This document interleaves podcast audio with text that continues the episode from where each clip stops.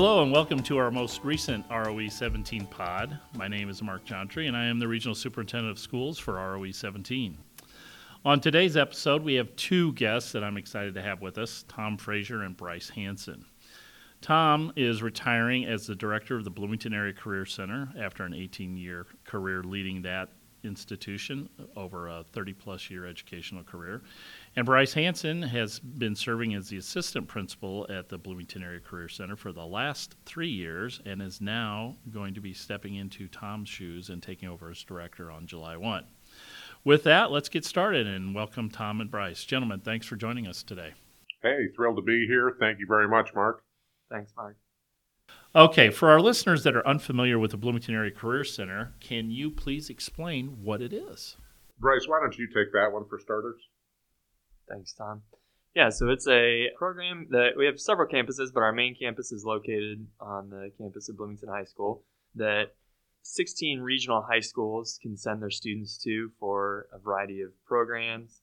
Um, our most popular programs are in the health science area, in cosmetology areas. So kids come to us for part of their school day and they have a lot of opportunities to earn not only high school credit, but dual college credit and industry recognized certifications. Speaking of programming, what programs did BACC start with when it was when it was formed, Tom?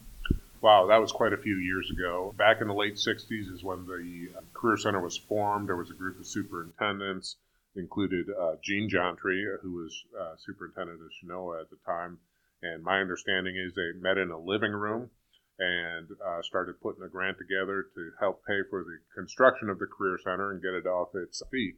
Initially, it started with just four or five programs. I think it was automotive, construction trades, small engines, culinary arts, and a cooperative ed program.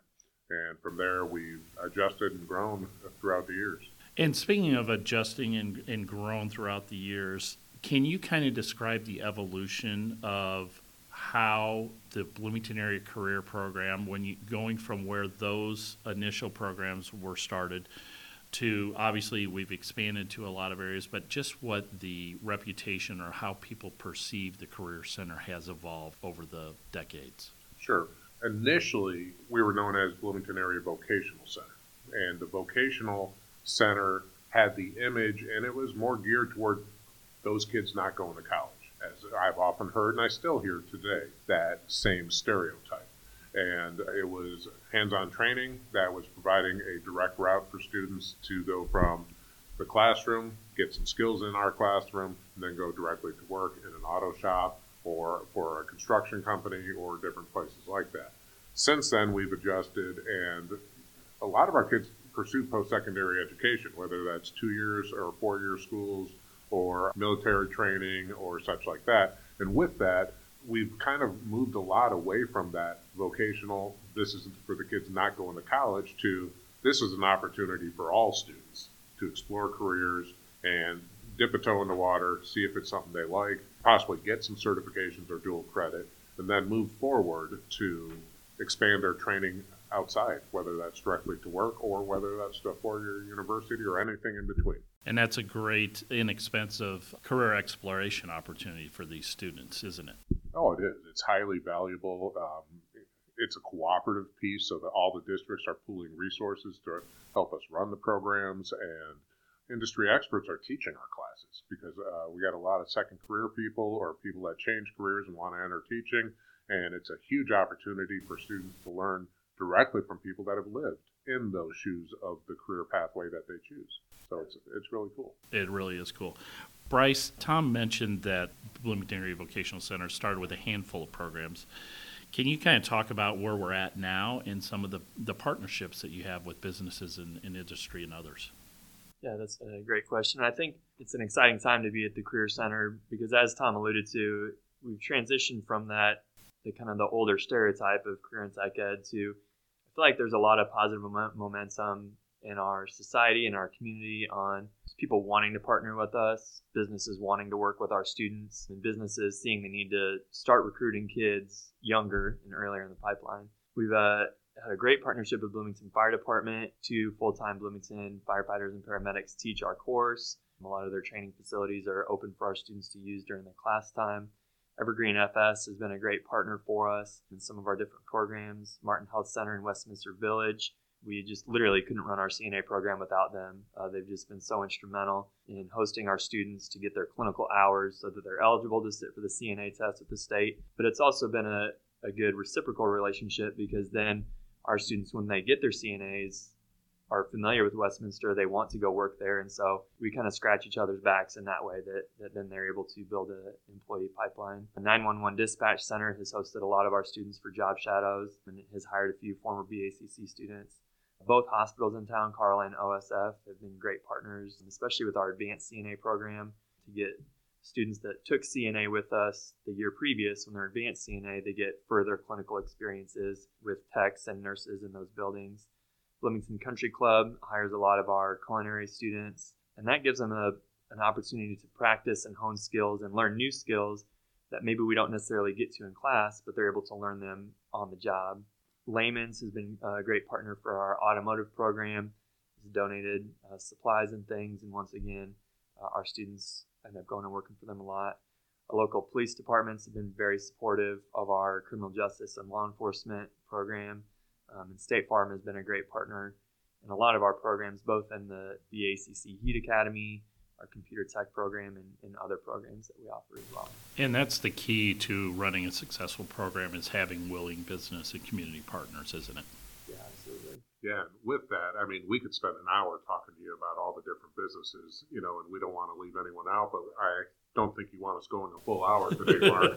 okay, but you know, those partnerships have grown and evolved over time, and hopefully, it's beneficial for the business. We know it's beneficial for our students, and it's really cool. And some of them might donate an hour of time, some of them donate their facility, and everything in between is hugely beneficial for our students to put what they're learning in the classroom and put that into um, seeing how it is, works in reality.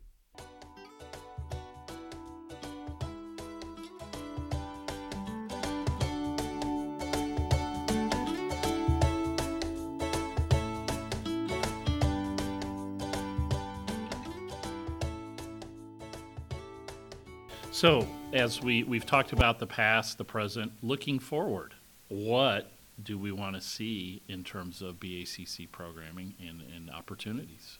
Yeah, that's a great question. Um, one thing I'm always looking for as we look to expand opportunities is, you know, how can it give kids a chance to explore a career?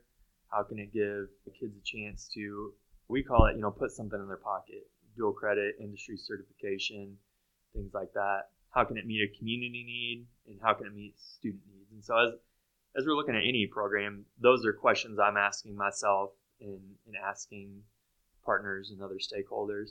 You know, things that we're we're looking at going forward. We're looking to expand our advanced CNA program, get more kids in the program, but also get them more opportunities and more clinical placements. We've had a lot of traction with that with some of our local healthcare providers, and we're very excited to kind of prepare that next generation of healthcare providers. I think you know, if, if I can say the dirty word COVID here, I think that showed us how essential healthcare is in our community. And so, really looking to expand that. You know, there's possibilities with aesthetics programs, looking to expand our cybersecurity program currently exists in our Heat Academy, our BACC Heat Academy, and, and how could we expand or give more kids the opportunity to attend that.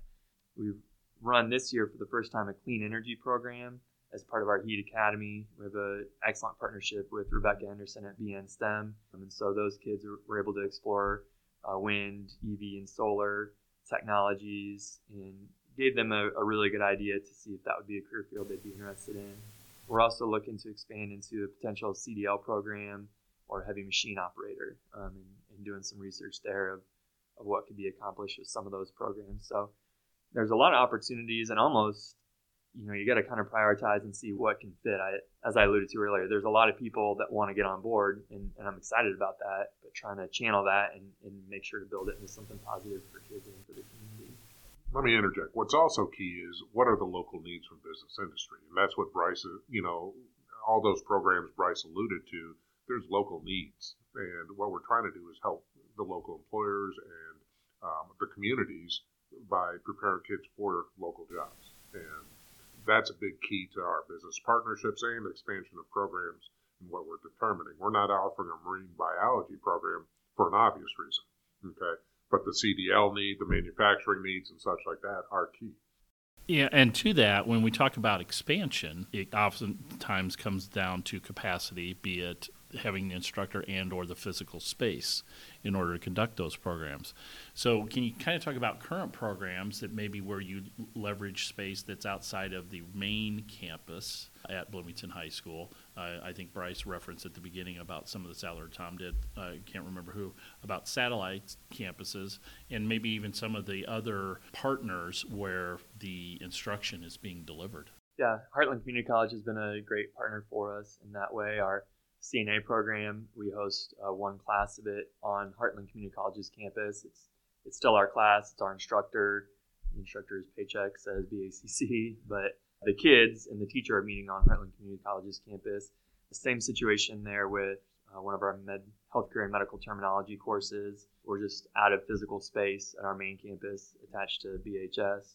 Welding is another big one that we partner with other entities for.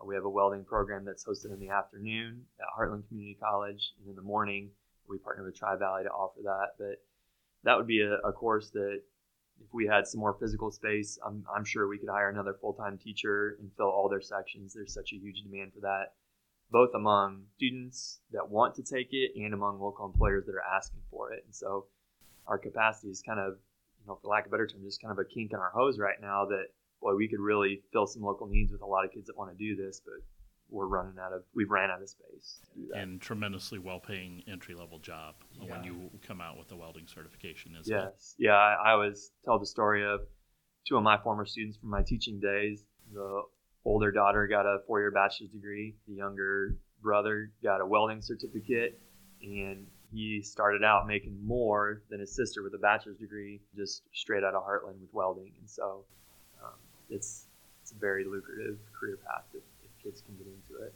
And there's a lot of need, and the need's not going away. Absolutely. Tom, I'm going to put this question to you as you reflect on your time at BACC. What are you most proud of that, that has occurred uh, while you've been there, and uh, and what are your hopes as you hand off the leadership to, to Bryce?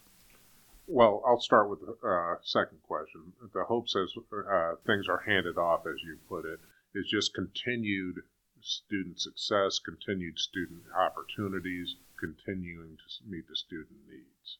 And that kind of just wraps right back into what I'm what we're very proud of. And it's not me it's all of us at BACC it's our teachers got a phenomenal group of teachers. I'm uh, very proud of the culture that they have created and that is maintained there. But uh, the student opportunities are huge okay? Whether that's industry certifications whether that's dual credit whether that's networking with local business industry people or just, you know, getting to learn some skills. I think very proud of that.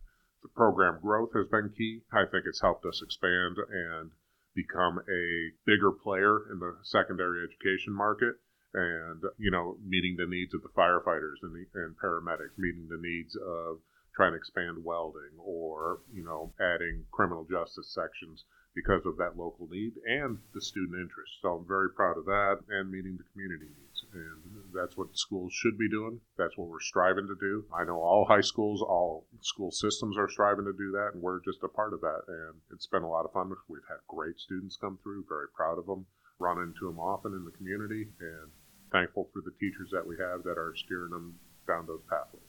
That sounds like a good one to end on. So I want to thank you both for taking your time to come in here and share your wisdom.